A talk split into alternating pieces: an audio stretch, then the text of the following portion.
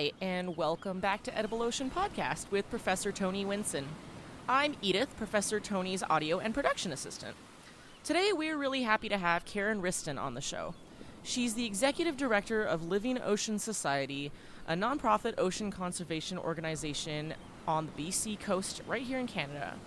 She has worked in the environmental movement in BC since 1994 when she joined the Sierra Legal Defense Fund, which is now called EcoJustice, to practice environmental law, with a specialty in fisheries and First Nations issues.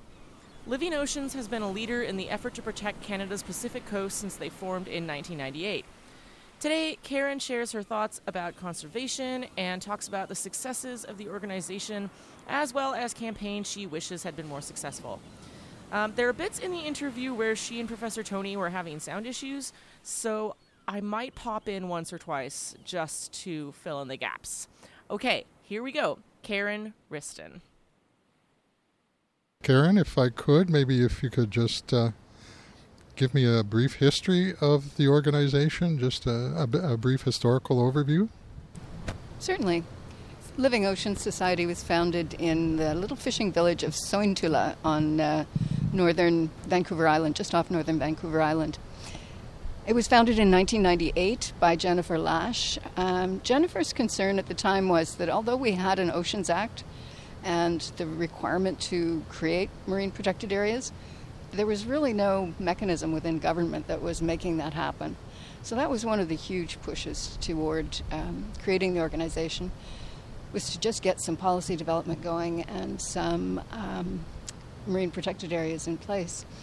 She was also very concerned about fishing. How we fish matters is one of our early publications.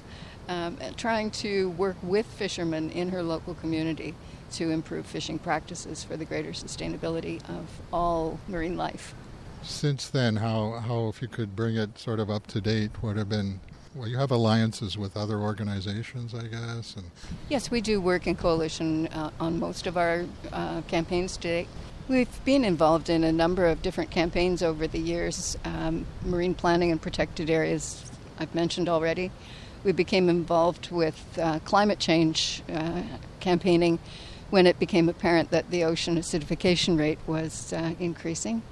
And so we worked in coalition with all of the groups that were intervening on the pipeline hearings for both Northern Gateway and Trans Mountain, and we our role in that was to bring expert evidence forward uh, as to the impacts there would be from the increased tanker traffic and or the spills uh, on marine life. We also are deeply involved in the campaign to stop salmon farming on this coast. That has been um, a scourge of the wild salmon populations for 30 years, and we think we're finally close.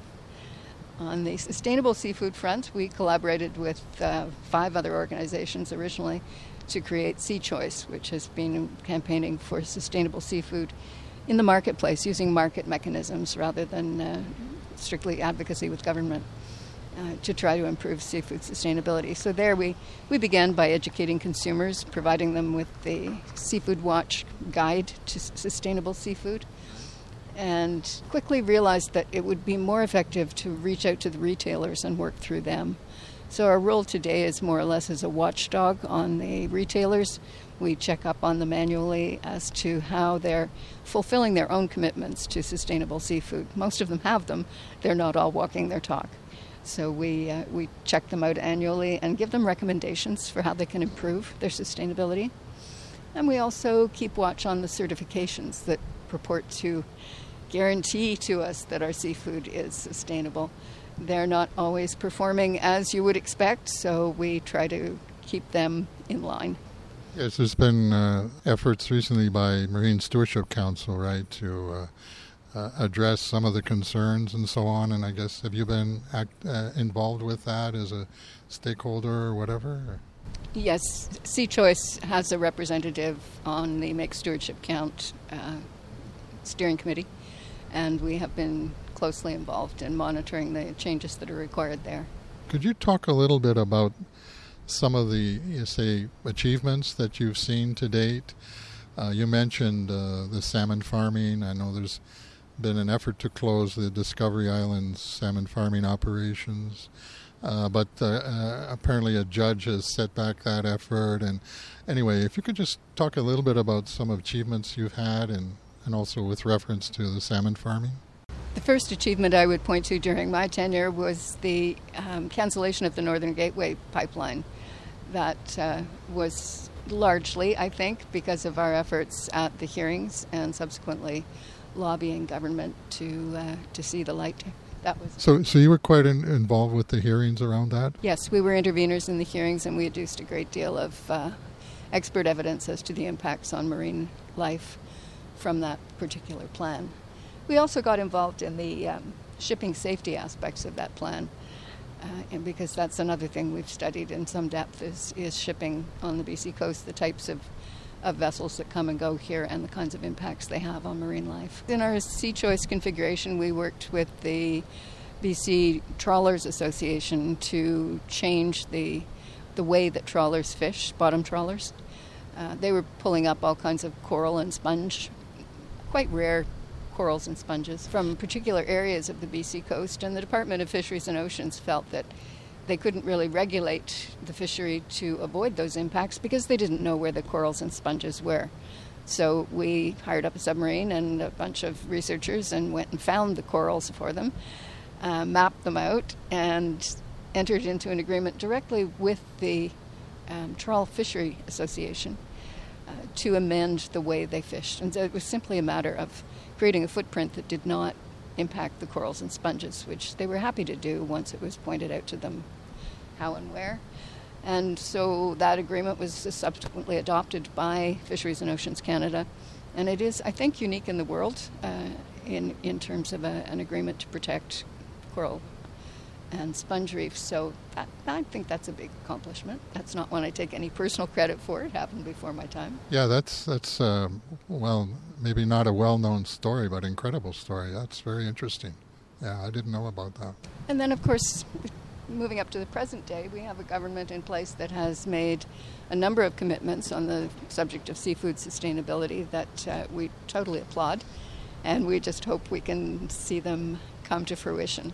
I'm thinking in particular of the boat to plate traceability mandate that the fisheries, well, fisheries and um, other ministries of government have in place. That one seems to be lagging. We definitely need better traceability and better labeling of seafood products so that consumers who do care and want to make a difference with their purchases have the information they need to be able to do that. The other mandate that we're quite delighted to see, of course, is the fisheries minister's mandate to terminate salmon farming on the BC coast they tend to view it as transitioning salmon farming, and I think we're just about to find out what that magic word was supposed to mean. Um, my concern is that she may settle for uh, putting the farms into some kind of new technology that is still in the ocean. And the problem with that is there is no technology that's operating in the ocean anywhere in the world that would protect our wild salmon from the bacterial and viral diseases that spew out of those farms the ones that um, are operating uh, in Europe primarily. This is the semi closed systems that are operating in Europe, still release their liquid effluent directly to the ocean. It's far too expensive for them to treat liquid effluent, so they may collect the solids and use those for other purposes, which is great. It's an improvement, but it doesn't answer the question here, which is the transmission of virus and, and bacterial disease to wild salmon. So, is there um, much effort by corporations here um, to engage in the uh, land based salmon aquaculture at this point in BC?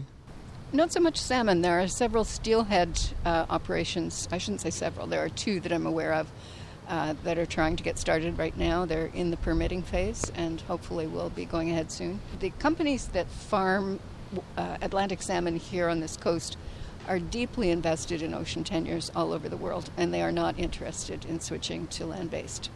And I can see that in places like Norway where the economy is really heavily dependent, certainly in the rural areas, on the salmon farms that are there, and they just don't have the horizontal land space to really replicate that volume on land. Canada, the situation is totally different. There are international investors, billions of dollars worth of investment flowing into closed containment all over the world.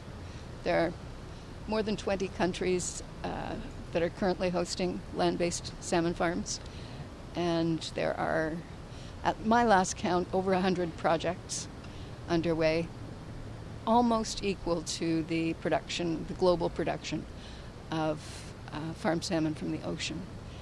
Now, how many years it's going to take them to get into full production and actually replace that volume, I don't know, or uh, equal that volume. I don't imagine they'll ever replace it. Um, but still, it's a, it's a huge movement globally.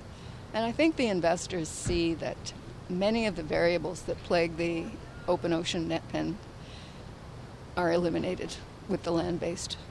The farmers these days are losing all kinds of money to environmental events, algal blooms, cold snaps, hot snaps, um, disease, virus, uh, and sea lice, which is the main scourge of salmon farming. All those things can be controlled in a land based farm. So, if you have the right redundancy built into the system, you shouldn't ever have to suffer those losses. Yeah, that's very interesting, and I, I didn't realize the uh, land-based uh, investments were as extensive as you mentioned. I, am aware of a few big projects, but sounds like it's going to be um, uh, pretty big in the in the in the future. Anyway, um, could you is there anything you can say about um, the Discovery Islands, sort of the efforts to shut that down or transition it, as you said? Uh, because I had read that a judge had sort of halted that or uh, put some, some brakes on that process. Yes, we were interveners in that process, and I can tell you that that judgment has been misreported quite deliberately by industry reporting sources for some time. The, um, the actual effect of the court order was to say that Bernadette Jordan, then fisheries minister, erred when she made a blanket prohibition against transferring fish into the net pens. Regardless of the merit of that ruling, Bernadette Jordan went on to deny every individual application for a transfer because she was concerned with the First Nations objections to the salmon farms in the area and had information before her, although unfortunately not before the court, as to the danger that those farms pose to wild fish. That order is still in place, so there can be no blanket prohibitions on transfers of stock into the farms. But Minister Jordan, since uh, Minister Murray, since she took over from Bernadette Jordan, has maintained the, the uh, fish-free status of the Discovery Islands most recently in her decision in June. She reissued their licenses for a period up till ah, June, I believe, of next year, um, in order to engage in appropriate consultation with the companies. Uh, but she has not approved any fish transfer licenses. So there have been effectively no Atlantic salmon grown in the Discovery Islands since the late spring of 2020. Oh, that's interesting. Yeah, that that's not widely known for sure. Well, uh, some uh, yeah, some really positive news uh, that you've talked about here, and uh, some positive developments, which is which great to know about. Have there been any areas or efforts uh, which have you say fallen short, and you wish you could have achieved more uh, at this point? Is there any particular campaign or whatever issue that uh, you would hope you could have had a better um, outcome? Most definitely, the Trans Mountain Pipeline. It ought never. Okay. Any thoughts about how you think that might uh, potentially impact marine environment in BC? I have a lot of thoughts about that. In the event of a spill, what is at risk is most likely the Fraser River estuary. That's just a function of where along the shipping route an accident is most likely to occur that's been calculated by experts. We know the spot. It would result in an oil spill going up the Fraser River with the tidal flood and fouling a great deal of fish habitat, probably killing any juvenile stage organism of any sort that was in the water column, uh, and fouling the shoreline for hundreds of miles. And this is extremely important migratory bird habitat I think our expert estimated that some million seabirds would be at risk, uh, and likely hundreds of thousands of them die as a result of a spill that happened in that area. The amount of economic damage that would do is almost incalculable. The damage it would do to marine ecosystems would persist as we now know from the science from the Exxon Valdez spill, for decades, certainly, if not a century. So yeah, there's lots of impacts from from uh, spill from the ordinary activities of shipping. We can expect to see increased fouling of the port of Vancouver um, from the emissions from the ships. Uh, we can expect that the noise from an additional some 700 tanker trips per year will affect all marine life. We, there's evidence now that fish respond negatively to increased noise in their environment. I'm also obviously extremely concerned about the southern resident killer whales, which are clinging to the precipice of extinction. So you're saying there's there's expected to be up to 700 tankers a year that are carting this. Uh, I don't know if it's oil or bitumen at this point. Uh, it's probably bitumen, I guess, but it, it's being exported. In other words, right? It is being exported, and 700 additional tanker trips in and out. So probably an additional 400 tankers, so probably a total 400 uh, tankers a year going in and out of the Port of Vancouver. At present, we have somewhere between, I think, at a high uh, 60, and most years uh, 10, 12, 14 that's the kind of tanker traffic we've seen in this. So, so a major ramping up of tanker traffic is is going to be the, uh, the, one of the key results of this completion of this pipeline. Absolutely will be, and a, a huge increase in underwater noise between the tankers themselves, the escort vessels that are required to accompany them to hopefully avoid the accident, um, and they all have to pass right through you know, territory that is important to the killer whales, not their critical habitat. They'll be kept out of that. But impacts from noise will definitely uh, extend to impacting the critical habitat. Yes, and that, that would be habitat of the southern killer whale population, I believe, which is endangered and um, very few numbers survive at this point, I believe, right? Yep, that's true. There, I think today numbered uh, 74 whales in that population it's extremely small for a viable population. Is there any other uh, areas, campaign, whatever, that you can think of where success hasn't uh, uh, been happening uh, up to date? One of the things that I would have liked to have seen would be um, better management plans, better restrictions on the marine protected areas that we do have in Canada. We are proceeding with protecting, you know, quantities of ocean, but it's the quality of protection that concerns me. So, for example, uh, the Scott Islands Marine National Wildlife Area was most recently created, and we're very happy to see it created. This is up at the north tip of Vancouver Island, an incredibly productive area for all kinds of marine mammals and fishes. So, we're talking the open ocean, and the entire area is ringed around with oil and gas drilling leases. Yeah. Now, some of those have been voluntarily surrendered, which was lovely, but there still are some. There is no restriction on fishing in the marine protected area. And the main reason for creating the area was to protect seabird colonies. There's extremely important seabird colonies on these islands. Fishing is one of the major causes of death for seabirds. So you wonder have we made effective protection? Uh, there's no protection against shipping passing through the marine protected area. So, all the shipping noises and emissions that can affect marine life going right through the marine protected area. So, Karen, it seems that there's still a number of extractive activities going on in this marine protected area, the northwest coast of Vancouver Island, and that's in, that's a problem. You're saying, right? It is, and several years back, we had a marine planner on staff uh, who engaged in a, a review of the protections in all of Canada's marine protected areas and compared them with uh, IUCN standards. Hi, it's Edith again.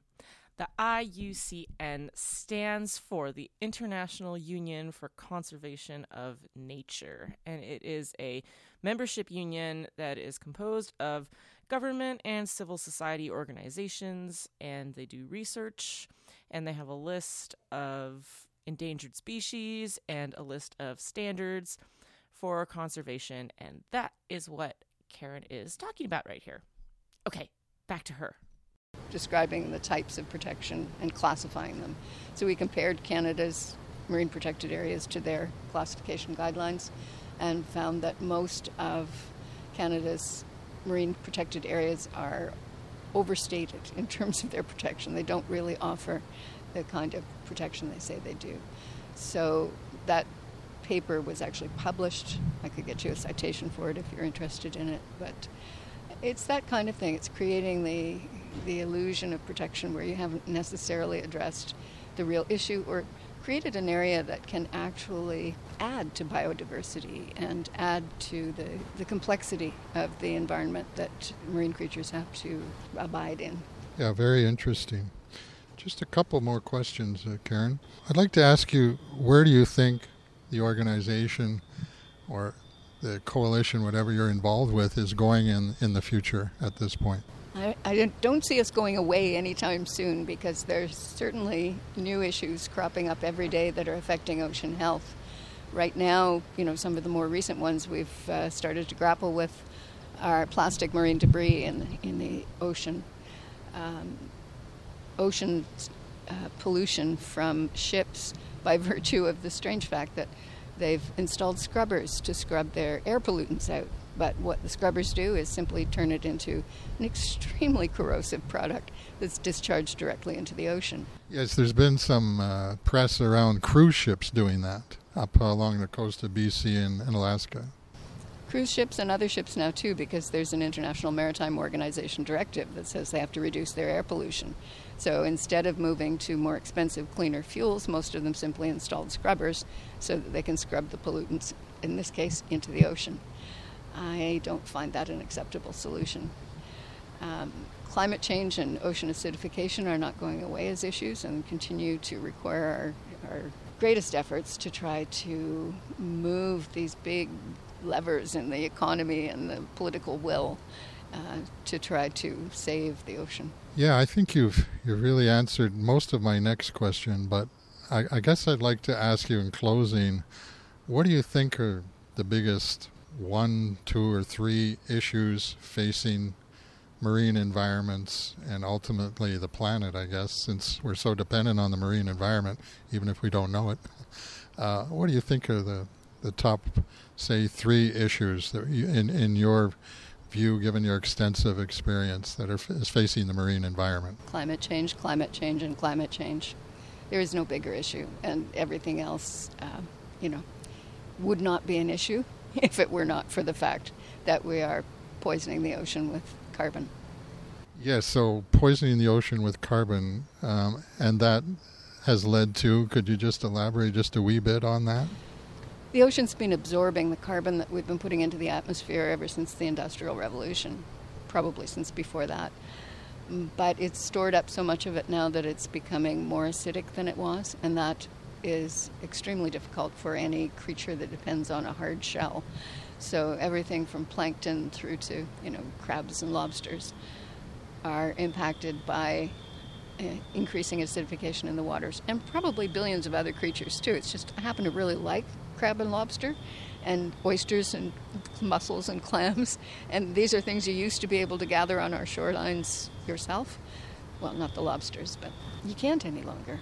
Really, you don't see those as much anymore in the BC shoreline? Mussels, yes, but it's becoming increasingly difficult to find oysters anywhere, and oyster farmers are having to start their larvae and grow them to a certain stage on land in closed facilities and nursery facilities because they, they just can't grow them on a string in the ocean anymore and expect they'll be able to farm shells, form shells. So, yeah, it's having real economic impacts and it's having largely unseen impacts on uh, ocean life. So, beyond uh, acidification, uh, other issues you would point to related to the warming of the climate?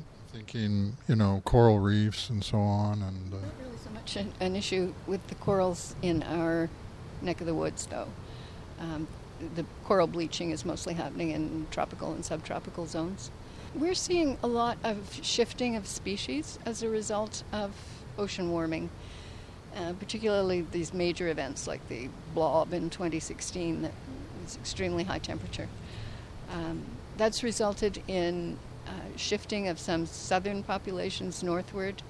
Uh, it may well be encouraging the invasions of invasive species like the green crab, which is now all up and down our coast. And it can result in competition with native species, for example, the green crab and the Dungeness crab. The green crabs have pretty much wiped out the Dungeness in every place they've taken over. Yeah. Just want to ask you one more question in terms of the impact of climate uh, warming. Uh, have we had issues around dead zones uh, in the ocean as we've had in uh, so many other areas of the globe, uh, like the Gulf of Mexico, for instance, and off uh, the state of Oregon? Has that been an issue off the British Columbia coast? Not that I'm aware of, but I, I can't honestly say that I'd be an authority on that subject. Well, I'd like to thank you very much, Karen. That's been uh, super informative and very valuable, and I, I, think we all benefit very much from uh, hearing about this from you. Thank you very much. Thanks for the opportunity.